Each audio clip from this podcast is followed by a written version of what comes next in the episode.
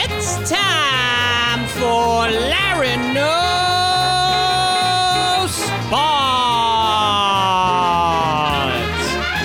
I'm your host, Larry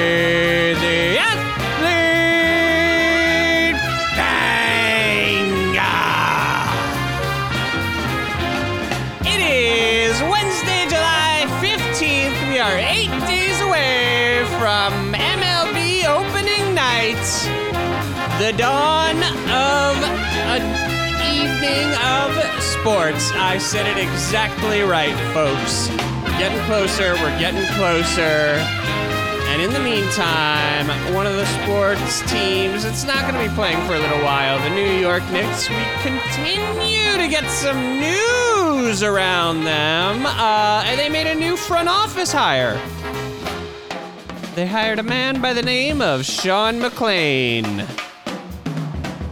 What a good name. McLean? Loud. McLean? Uh, Sean McLean is going to be hired as their some sort of executive VP, whatever, of data strategy. The point is, he's going to be doing a lot of analytics. He's their first analytics hire. And I don't know if the Knicks had one before. I'm sure they did, but this seems like a real analytics hire. Some background on McLean. Uh, he has an MBA from Wharton, which, besides Donald Trump and some other legacy fucking assholes, uh, is a good school. And people from uh, who go to get a MBA from Wharton are generally generally pretty smart. Donald Trump excluded. Uh, so he has a background in business with numbers. He worked for a company called Krossover Sports, crossover spelled with a K, that specifically worked in uh, data analytics for sports. And they, their, a lot of their data was used by team, whatever. What I don't know exactly what they did, but they teams bought their product to help with scouting and analyzing prospects and helping with the draft. So it is exactly the background of someone you want in this front office and the guy you want. And I am ecstatic because on our last episode, I talked about uh, my my fears around Worldwide Wes, and you know, I think they were unwarranted because the the people who've been law, my fears were borne out by a lot of like ESPN type analysts uh, lauding the hire of Worldwide Wes. People like Jalen Rose and Kendrick Perkins, and I'm sure Rachel Nichols and uh, others around the league who were very quick in the past to rail on the Knicks when they missed out on KD and Kyrie. Okay, they missed out on KD and Kyrie. I actually didn't want them to do it. I'm on record saying that, but they wanted to do it. And those are the type of guys it's easy to know you want KD and Kyrie to max deals.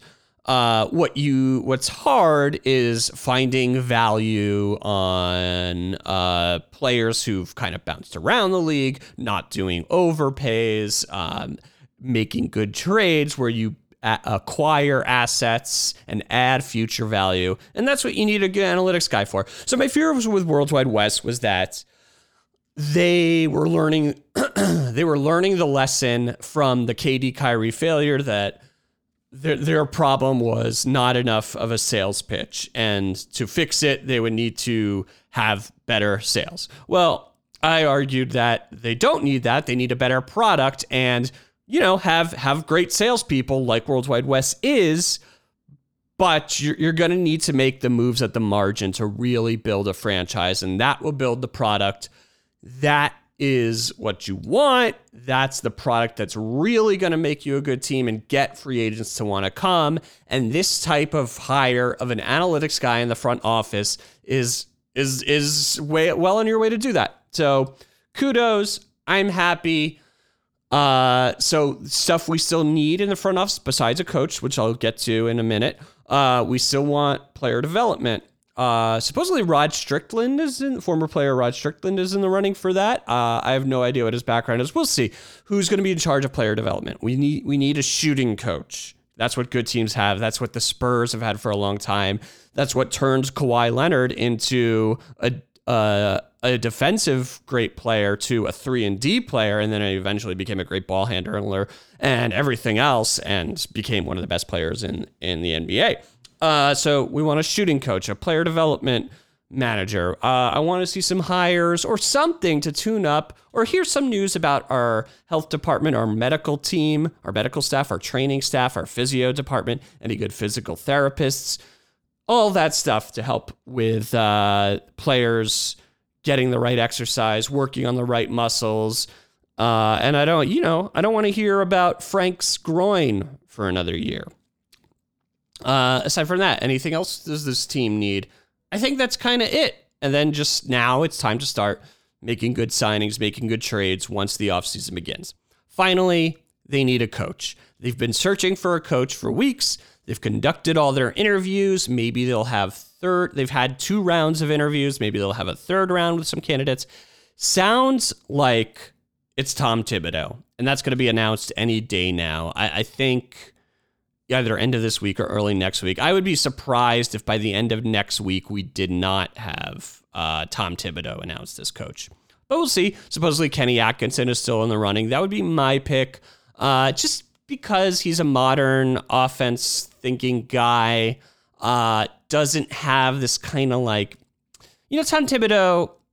One problem with him obviously was the minutes. Um, but that could be fixed by the organization, and they better fucking do that.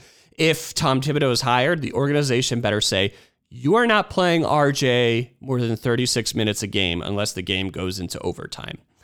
Um, so that's an organizational decision, which when Tom Thibodeau was the president of basketball operations in Minnesota, no one was there to tell him to stop doing that. So I want to see a organization that tells Tom Thibodeau not to run his players into the ground.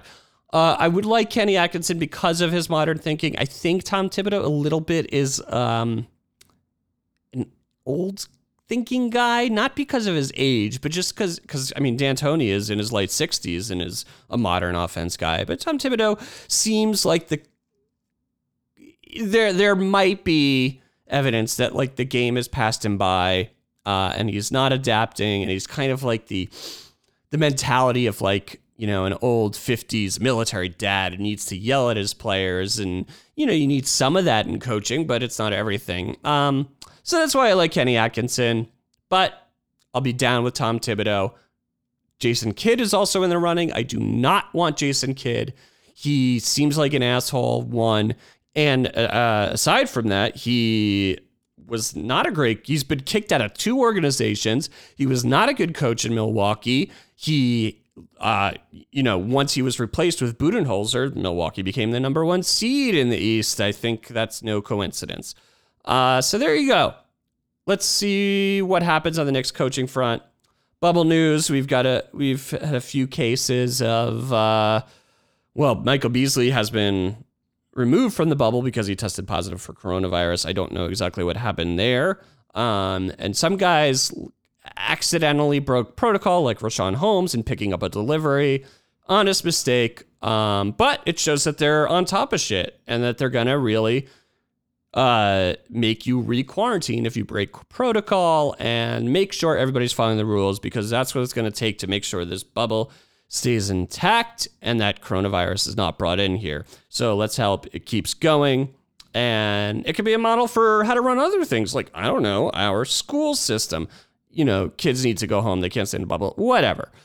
Point being, NBA is doing a good job and we're going to get games soon. And let's really hope that like the positive test with Michael Beasley doesn't spread and coronavirus is kept out of the bubble. All right. That's all the news I have for today. Uh, you, of course, can follow me at Larry the Athlete on all your favorite social media programs like Twitter, Instagram, LinkedIn, or Bumble. Uh, you, of course, can subscribe on iTunes, Spotify, Stitcher, or wherever you listen to podcasts. May all your dreams be hoop dreams, and may the rest of your days be days of thunder. Good night.